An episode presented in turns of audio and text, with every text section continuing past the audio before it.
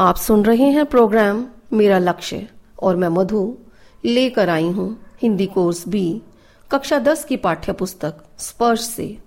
मैथिली शरण गुप्त जी द्वारा लिखित कविता, मनुष्यता। प्रस्तुत कविता में, कवि अपनों के लिए जीने मरने वालों को मनुष्य तो मानता है, लेकिन यह मानने के लिए तैयार नहीं कि ऐसे मनुष्यों में मनुष्यता के पूरे पूरे लक्षण भी हैं। वह तो उन मनुष्यों को ही महान मानेगा, जिनमें अपने और अपनों के हित चिंतन से कहीं पहले और सर्वोपरि दूसरों का हित चिंतन हो। उसमें वे गुण हो, जिनके कारण कोई मनुष्य इस मृत्यु लोक से गमन कर जाने के बावजूद युगों तक औरों की यादों में भी बना रह पाता है। ऐसे मनुष्य की मृत्यु ही सुमृत्यु हो जाती है। प्रस्तुत है कविता मनुष्यता। विचार लो कि मर्त्य हो न मृत्यु से डरो कभी। मरो परंतु यो मरो कि याद जो करें सभी। हुई न यो सुमृत्यु तो वृथा मरे, वृथा जिए। मरा नहीं, वही कि जो जिया न आपके लिए। वही पशु प्रवृत्ति है कि आप आप ही चरे। वही मनुष्य है कि जो मनुष्य के लिए मरे। कवि कहते हैं कि मनुष्य मरणशील है, उसका जीवन नश्वर है। यह याद दिलाते हुए कवि मनुष्य से कहता है कि, हे मनुष्य, सोच लो कि तुम मरणशील हो, अमर नहीं हो। ऐसे में कभी भी मृत्यु से न डरो। तुम जब भी जियो, निर्भय होकर जियो और अच्छे काम करो। ऐसे करते हुए यदि तुम्हारी मृत्यु भी आती है तो अच्छे काम करने के कारण लोग तुम्हें याद तो करेंगे।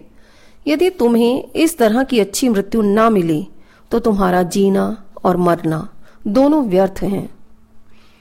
अपने लिए ही जीना पशुओं का स्वभाव है। यह पशुओं की आदत होती है कि अन्य पशुओं की परवाह किए बिना अकेले ही अकेले चरते हैं। वास्तव में सच्चा मनुष्य वही है जो दूसरों की भलाई करते हुए जीता है। उसी उदार की कथा सरस्वती बखानती, उसी उदार से धरा कृतार्थ भाव मानती उसी उदार की सदा सजीव कीर्ति कूजती, तथा उसी उदार को समस्त सृष्टि पूजती। अखंड आत्म भाव जो असीम विश्व में भरे, वही मनुष्य है कि जो मनुष्य के लिए मरे। कवि कहते हैं कि जो लोग दूसरों की भलाई करते रहते हैं, ऐसे उदार मन बल वाले लोगों के बारे में कवि कहते हैं कि ज्ञान की देवी ऐसे लोगों का गुणगान करती है। ऐसे ही उदार लोगों को पैदा करके धरती भी गर्व की अनुभूति करती है। इन्हीं लोगों की कीर्ति धरती पर कूजती है। उनका गुणगान अन्य लोग भी करते हैं और वे पूजे जाते हैं, जो विश्व के प्राणियों को एक समान समझता है और अपना जीवन दूसरों के कल्याण के लिए समर्पित कर देता है, तथा दूसरों के साथ अपनेपन का भाव बनाए रखता है। उसी को मनुष्य कहलाने का अधिकार है। वास्तव में मनुष्य वही है जो दूसरों की भलाई करते हुए जीवन बिताता है। क्षुधार्थ रंति देव ने दिया करस्त थाल भी, तथा दधीची ने दिया परार्थ अस्थिजाल भी। उशिनर क्षितिश ने स्वमास दान भी किया, सहर्ष वीर कर्ण ने शरीर चर्म भी दिया। अनित्य देह के लिए अनादि जीव क्या डरे, वही मनुष्य है कि जो मनुष्य के लिए मरे। भारत का इतिहास दान वीरों से भरा पड़ा है। उन्होंने मानवता की भलाई के लिए धन तो धन, तन भी अर्पण किया है। ऐसे ही दानवीरों का उल्लेख करता हुआ कवि कहता है कि राजा रंती देव जो खाना खाने बैठे ही थे कि उनके सामने भूखा व्यक्ति आ गया। उन्होंने अपने हाथ की थाली सहर्ष उस व्यक्ति को दे दी। दधीची का त्याग और दान विश्व प्रसिद्ध है। जिन्होंने देवताओं को विजयी बनाने के लिए अपनी अस्थियों का दान दिया, जिससे दानव राज्य स्थापित न हो पाए। उशीनर राजा ने कबूतर की रक्षा के लिए अपने शरीर से मांस भी दान में दे दिया था। इसी तरह कर्ण ने अपने प्राणों की परवाह न करते हुए रक्षा कवच और कुंडल दान में दे दिया। कवि का मानना है कि जब यह मनुष्य का तन नश्वर है तो वह मृत्यु से क्यों डरे? इस तरह दूसरों की भलाई के लिए जीने मरने वाले मनुष्य ही सच्चे मनुष्य होते हैं। सहानुभूति चाहिए, महाविभूति है यही। वशीकृता सदैव है, बनी हुई स्वयं मही। विरुद्धवाद बुद्ध का दया प्रवाह में बहा। विनीत लोक वर्ग क्या न सामने झुका रहा। आहा, वही उदार है परोपकार जो करे। वही मनुष्य है कि जो मनुष्य के लिए मरे। कवि कहता है कि दूसरों के सुख दुख के प्रति संवेदनशील होना, उनके दुख से दुखी होना और सुख से सुखी होना मनुष्य का सबसे बड़ा गुण है। यही वह गुण है जो मनुष्य को परोपकार करने के लिए प्रेरित करता है।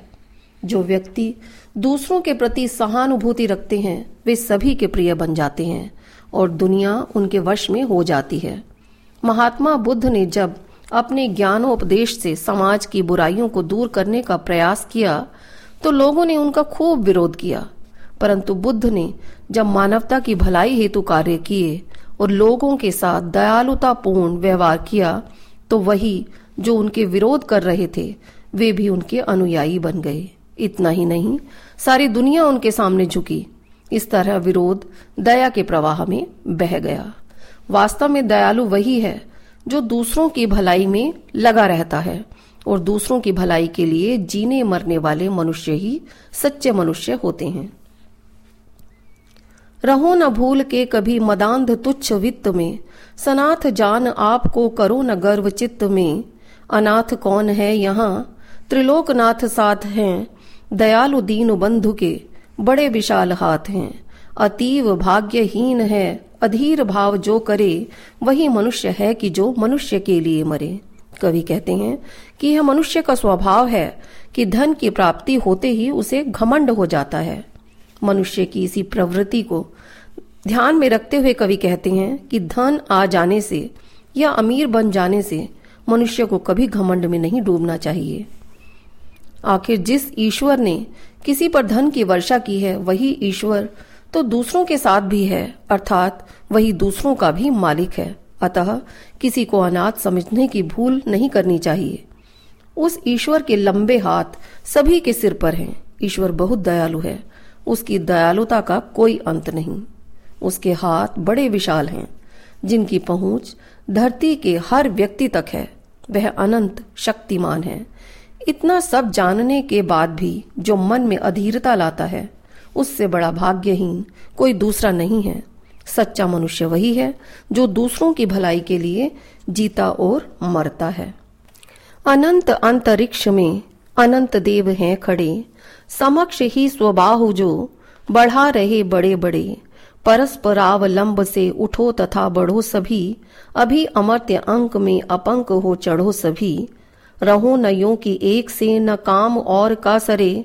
वही मनुष्य है कि जो मनुष्य के लिए मरे। ईश्वर अत्यंत दयालु है। वह सभी की मदद करता है। मिलजुल कर काम करने का संदेश देता हुआ कवि कहता है कि, हे मनुष्य, कोई भी काम कठिन नहीं है। तुम काम की ओर कदम बढ़ाओ। अंतरिक्ष के अनंत देवतागण तुम्हारी मदद के लिए तैयार खड़े हैं। वे लोगों की मदद के लिए अपनी अपनी बाहें बढ़ा रहे हैं। अर्थात तुम्हारे आसपास ही अनगिनत लोग मदद के लिए तैयार खड़े हैं। ऐसे में सभी एक दूसरे की सहायता करते हुए आगे बढ़ो और देवताओं की निष्कलंक गोद में बैठ जाओ। अर्थात लोगों का उपकार करके देवतुल्य बन जाओ। तुम एक दूसरे की मदद इस तरह करो कि किसी की मदद के बिना किसी का काम ना रुक पाए, क्योंकि सच्चा मनुष्य वही है जो दूसरों की भलाई के लिए जीता और मरता है। मनुष्य मात्र बंधु है यही बड़ा विवेक है। पुराण पुरुष स्वयंभू पिता प्रसिद्ध एक है। फलानुसार कर्म के अवश्य बाह्य भेद है, परंतु अंतरैक्य में प्रमाण भूत वेद है। अनर्थ है कि बंधु ही न बंधु की व्यथा हरे, वही मनुष्य है कि जो मनुष्य के लिए मरे। कवि कहते हैं कि मनुष्य का सबसे बड़ा ज्ञान और विवेक यही है कि वह सारी दुनिया के लोगों को अपने बंधु के समान माने उनसे मिलजुल कर रहे और किसी प्रकार का वैमनस्य न रखे। यही मनुष्य का विवेक है। सभी मनुष्यों को जन्म देने वाला ईश्वर एक है। सभी एक ही ईश्वर की संतान है। उनमें भाई भाई का संबंध है। मनुष्य को अलग अलग फल मिलने का कारण उसके अपने कर्म हैं। यही फल मनुष्य मनुष्य में बाह्य भेद पैदा करते हैं।